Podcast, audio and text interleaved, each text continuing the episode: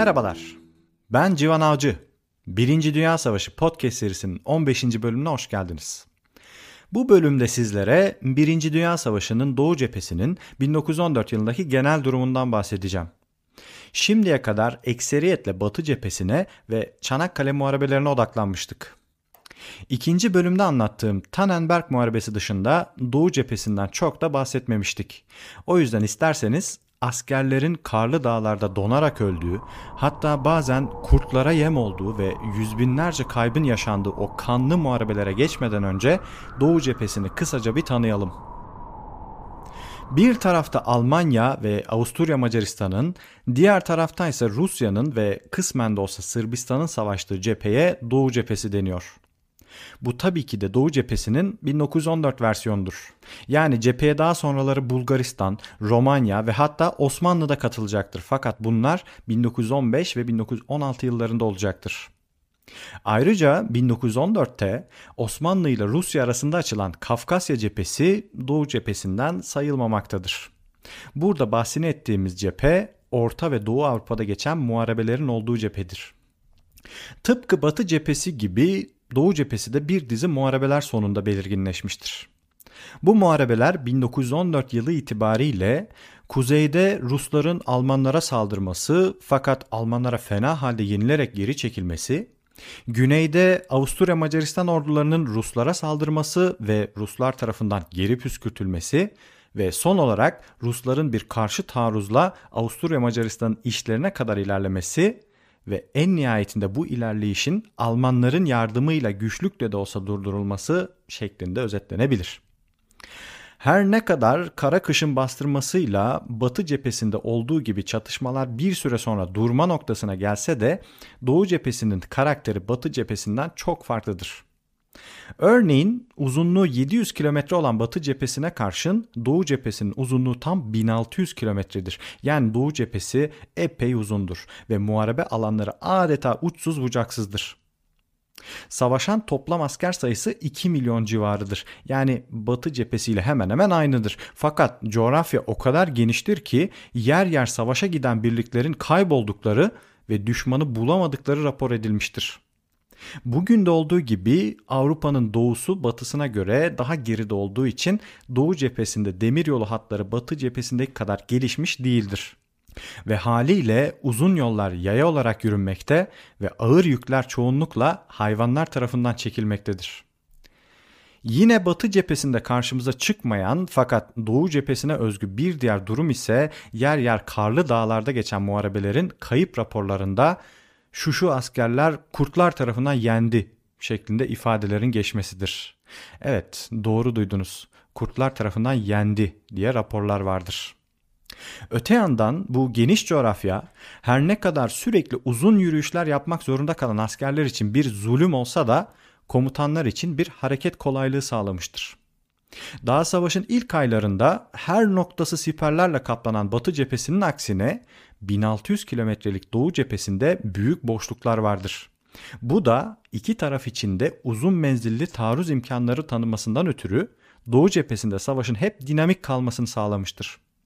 Örneğin Batı cephesinde 1-2 kilometrelik bir ilerleyiş ya da 15-20 metre rakımlı bir tepenin ele geçirilmesi bile bir zafer niteliği taşırken Doğu cephesinde bu ölçek 50-100 kilometrelerle ölçülmektedir. Hatta yeri geldiğinde ordular bu mesafeleri sırf taktik uğruna düşmana bırakabilmektedir. Yani iki taraf için de vazgeçilebilecek alanlar çok geniştir. Fakat bu alanlar elbette ki ıssız değildir. Yani ordular arasındaki bu büyük gelgitler her seferinde göç etmek zorunda kalan sivilleri etkilemiştir. Şimdi bu söylediklerimin daha anlamlı gelebilmesi için o bölgenin coğrafyasına şöyle bir göz atalım. Doğu cephesinin 1914 muharebeleri ekseriyetle günümüzde Polonya'ya ve Ukrayna'nın batısına tekabül eden bölgelerde geçiyor. Günümüzde tekabül eden diyorum çünkü o dönem Polonya ve Ukrayna diye ülkeler yoktur. Bunun yerine Galicia gibi, Doğu Prusya gibi tarihsel bölgeler vardır. Burada ana hatlarıyla bilmemiz gereken Doğu cephesinin Baltık denizinden Romanya'ya kadar uzanan bir hat olduğu ve bu hattın kuzeyinde Doğu Prusya, ortasında Polonya ve güneyinde ise Galicia'nın olduğudur. Daha sonraları Romanya'nın da savaşa girmesiyle bu hat Karadeniz'e kadar inecektir. Doğu cephesinin kuzeyini teşkil eden ve o dönem Alman sınırları içinde kalan Doğu Prusya, bugünün Polonya'sının Baltık denizine kıyısı olan kuzey kesimidir. Buna ilaveten Polonya'nın batı kesimindeki Poznan ve Katowice gibi bazı şehirler de Almanların elindedir. Ve bu bölgeye Alman Polonyası denmektedir. Polonya'nın ortasında yer alan Varşova ve Lodz gibi şehirler ve Polonya'nın geriye kalan tüm doğusu ise o dönem Rusya'ya bağlıdır. Adına Rus Polonyası da denen bu orta kesim Almanya'ya doğru bir girinti oluşturmaktadır. Bir de bu girintinin güneyinde yer alan yani Polonya'nın en güneyini teşkil eden küçük bir kesim vardır. Adına Batı Galicia denen bu Avusturya Macaristan bölgesinin en önemli şehirleri ise Przemyśl ve Krakow'dur. Batı Galicia olduğu gibi bir de Doğu Galicia vardır ve orası da Avusturya Macaristan'a bağlıdır. Bugünkü Ukrayna sınırları içerisinde kalan bu Doğu Galicia'nın en önemli şehri ise Lemberg'tir ya da bugünkü adıyla Lviv'dir. Yani genel olarak Galicia denilince doğuda bugünkü Ukrayna'nın batı kesimi, batıda ise bugünkü Polonya'nın güney kesimi akla gelmelidir. Bu arada Galicia'yı anlatırken Lemberg, Przemyśl ve Krakow şehirlerinin adlarını özellikle geçiriyorum ki ileride muharebeleri anlatırken zorluk çekmeyelim. 1914'te Galicia'nın tamamı Avusturya Macaristan'ın sınırları içerisindedir ve bu bölge Avusturya Macaristan'la Rusya arasındaki sınırı teşkil eder. Yani Avusturyalılar Galicia'dan taarruz etti denince bu taarruzun Rusya'ya karşı olduğu anlaşılmalıdır. Bu bölgeye dair bilmemiz gereken bir diğer coğrafi bilgi ise Galicia'nın güneybatısında yer alan ve bölgeye paralel uzanan Karpatlardır. O bölgede rakımı 1600 metreye kadar çıkan Karpatlar Galicia ile Macaristan arasında doğal bir set gibidir. Şayet Ruslar Galicia'yı ele geçirip Karpatları da aşabilirlerse Avusturya Macaristan'ın kalbi olan Budapeşte'ye ve hatta Viyana'ya girmeleri çok zor olmayacaktır. Yani Avusturya Macaristan'ın Ruslara karşı Galicia'yı savunması çok önemlidir.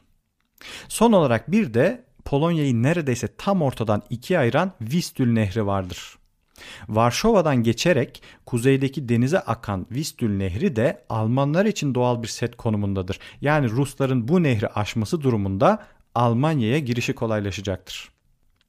Evet, umarım elimden geldiğince basite indirgemeye çalıştığım bu bilgilerle Doğu cephesinin coğrafi sahnesini gözünüzde biraz olsun canlandırabilmişimdir. Özetle tekrar edecek olursak kuzeyde Doğu Prusya, ortada Polonya ve güneyde Galicia vardır ve muharebeler bu bölgelerde yoğunlaşacaktır. Şimdi geçelim ülkelerin Doğu cephesindeki planlarına. 1914'te savaşın patlak vermesiyle Almanya doğuda genel olarak savunma ağırlıklı bir strateji belirlerken Avusturya, Macaristan ve Rusya taarruz planlamıştır. Özellikle Rusya'nın adına Plan 19 dedikleri geniş çaplı bir taarruz planı vardır. 1912'de tasarlanan bu plana göre 4 Rus ordusu Almanya'ya Doğu Prusya'dan saldıracaktır. Fakat bu plan daha sonraları değiştirilmiş, Avusturya Macaristan'ın Almanya'dan daha büyük bir tehdit olduğu düşünüldüğü için plana Galicia'ya bir taarruz da eklenmiştir. Planın son haline göre iki Rus ordusu kuzeyde Doğu Prusya'ya, 4 Rus ordusu ise güneyde Galicia'ya taarruz edecektir. Doğu Prusya taarruzunun amacı müttefik olan Fransa'nın yükünü hafifletmektir. Yani Ruslar bu taarruzu müttefiğine verdiği sözü tutmak için tasarlamıştır.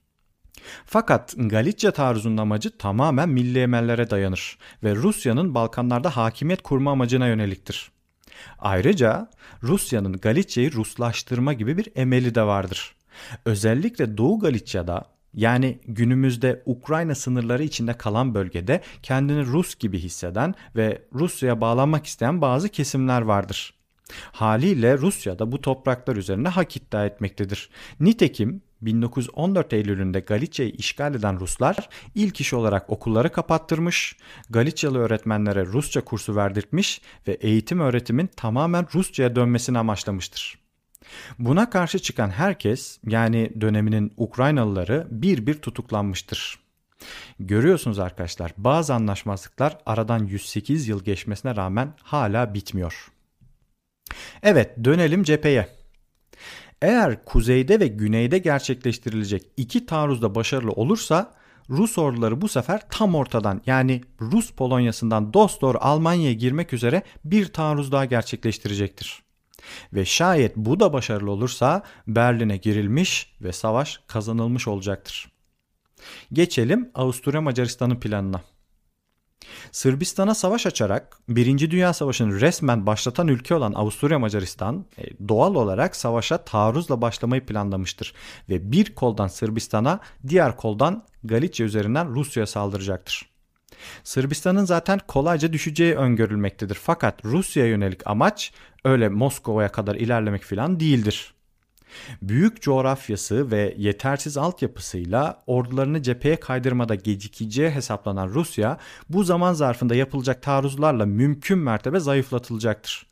Bu esnada Almanlar da Fransa'daki işini bitirmiş ve yekünlü ordularıyla Doğu cephesine yetişmiş olacaktır. Böylelikle yalnız kalan Rusya da teslime zorlanacaktır. Zaten edinilen istihbaratlara göre Rus ordusunun kalabalık olması dışında hiçbir numarası yoktur. Ruslar cepheye askerlerini zamanda yetiştirebilseler bile ülkenin sanayisi gerilerde olduğu için ordu kısa zamanda mühimmat sıkıntısı çekecektir. Gerçekten de 1914 yılında Rus ordusunun asker sayısı tüfek sayısına denk değildir ve 5 askere 4 tüfek düşmektedir. Ayrıca bazı komutanların kendi aralarında siyasi anlaşmazlık içinde oldukları da bilinmektedir. Avusturya Macaristan yapacağı bir taarruzla Rus ordusunu tekrar ayağa kalkamayacak seviyede hırpalayacaktır. Ayrıca tabii ki de koparabildiği bazı toprakları da geri vermeyecektir. Karma yapısıyla Avusturya Macaristan'ın o yıllarda bir Amerika olma yani her milletten insanın aynı sınırlar içinde yaşadığı bir fırsatlar ülkesi olma hayali vardır. Ve gelelim Almanya'nın planına. Doğu cephesinde planı en basit ülke olan Almanya'dır ve Almanların tek beklentisi Rusların durdurulmasıdır.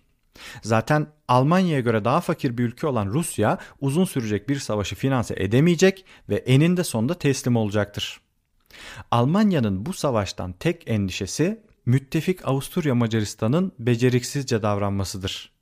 Nitekim ilerleyen bölümlerde de göreceğimiz üzere Alman Genelkurmayı'nın korktuğu başına gelmiştir. Hatta bazı komutanlar Avusturya Macaristan'la müttefik olmayı bir cesede zincirlenmiş olmaktan farksızdı şeklinde yorumlamışlardır.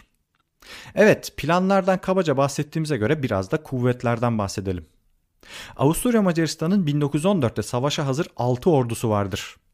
Bu arada bir orduyu yaklaşık 200 bin asker gibi düşünürsek bu taarruz edecek 6 ordunun toplam mevcudu 1 milyonun üzerindedir.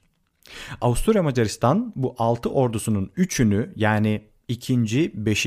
ve 6. orduyu Sırbistan'a, 1. 3. ve 4. orduyu ise Galicia'ya gönderecektir. Genelkurmay Başkanı Konrad von Hotzendorf'un ordularını bu şekilde yarı yarıya bölmesi yani 4,5 milyon nüfuslu Sırbistan'la 164 milyon nüfuslu Rusya'yı bir nevi aynı kefeye koyması savaş başladıktan sonra Almanların tepkisini çekmiştir ve Almanlar en azından bir ordunun Sırbistan'dan Galicia'ya kaydırılması gerektiğini belirtmiştir. Bu öneriye ilk etapta gönülsüz yaklaşan Hotzendorf, ikinci orduyu gecikmeli de olsa Galicia'ya doğru yola çıkarmıştır.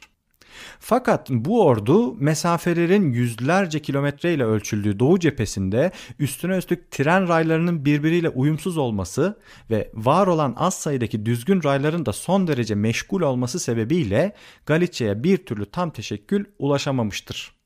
Ulaştığında ise zaten iş işten geçmiştir. Evet arkadaşlar birinci bölümde demir yollarının bir ülkenin savaş kabiliyeti bakımından ne kadar önemli olduğundan bahsetmiştim. Avusturya Macaristan bu eksikliğinin bedelini daha savaşın ilk ayında ağır bir şekilde ödemiştir. Buna gelecek bölüm muharebeleri anlatırken daha detaylı değineceğim. Rusya'nın 1914 Ağustos'unda savaşa hazır ondan fazla ordusu vardır ve bu orduların 8'i Doğu cephesine gönderilmiştir. Gönderilen bu 8 ordunun ikisi yani 1. ve 2. ordu Doğu Prusya'ya taarruz ederken dördü yani üçüncü, dördüncü, beşinci ve sekizinci ordu Galicia'ya taarruz edecektir. Geri kalan iki ordu ise yani 9. ve 10. ordu merkezde olası bir 3. taarruz için bekletilecektir. Şimdi burada Doğu cephesinde olmamasına karşın 6. ve 7. ordunun nerede olduğunu benim gibi merak edenler olabilir. Bu ordular ana vatanı savunmak için geride bırakılmıştır. 6. ordu Baltık Denizi kıyılarını, 7. ordu ise Karadeniz kıyılarını korumuştur. Ayrıca Rusların bir de Kafkas ordusu vardır.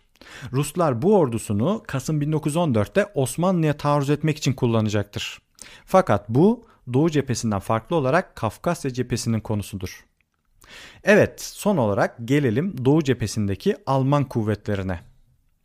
Savaşın ilk ayında Almanların Doğu cephesinde ikinci bölümde anlattığım Tannenberg Muharebesi'nden de hatırlayacağımız mevcudu 150 bini geçmeyen 8. ordusu dışında hiçbir ordusu yoktur. Doğu Prusya'ya konuşlu olan bu 8. ordunun tek görevi Almanya'nın doğu sınırını olası bir Rus tehdidine karşı bir buçuk ay boyunca savunmaktır. Bu bir buçuk ay zarfında Fransa'nın işi bitecek ve tüm ordular zaten doğuya kaydırılacaktır. Fakat Rusların da yakın zamanda sınıra dayanması beklenmemektedir. Bu sebeple aslında 8. orduya çok da bir iş düşmeyecektir. Başından beri taarruza odaklı olan Avusturya, Macaristan ve Rus ordularına nazaran daha pasif bir görevi olan bu küçük 8. ordu ne hikmettir ki 1914'te Doğu cephesinin hatta belki de tüm cephelerin en spektaküler zaferlerine imza atmıştır. Doğu Prusya'da Rusların iki ordusunu sadece 20 günde darmaduman eden Almanlar akabinde aldıkları kısıtlı takviyelerle yüzlerce kilometre yol kat ederek güneye inmiş ve Avusturya Macaristan'ın hayatını kurtarmıştır diyelim ve bu bölümün de sonuna gelmiş olalım. Gelecek bölümde Doğu cephesinde muharebeler başlayacak. Umarım Doğu cephesinin 1914 yılındaki genel resmini aktarmaya çalıştığım bu bölümden de keyif almışsınızdır. Dinlediğiniz için çok teşekkür ederim. Bir sonraki bölümde görüşmek üzere. Hoşçakalın.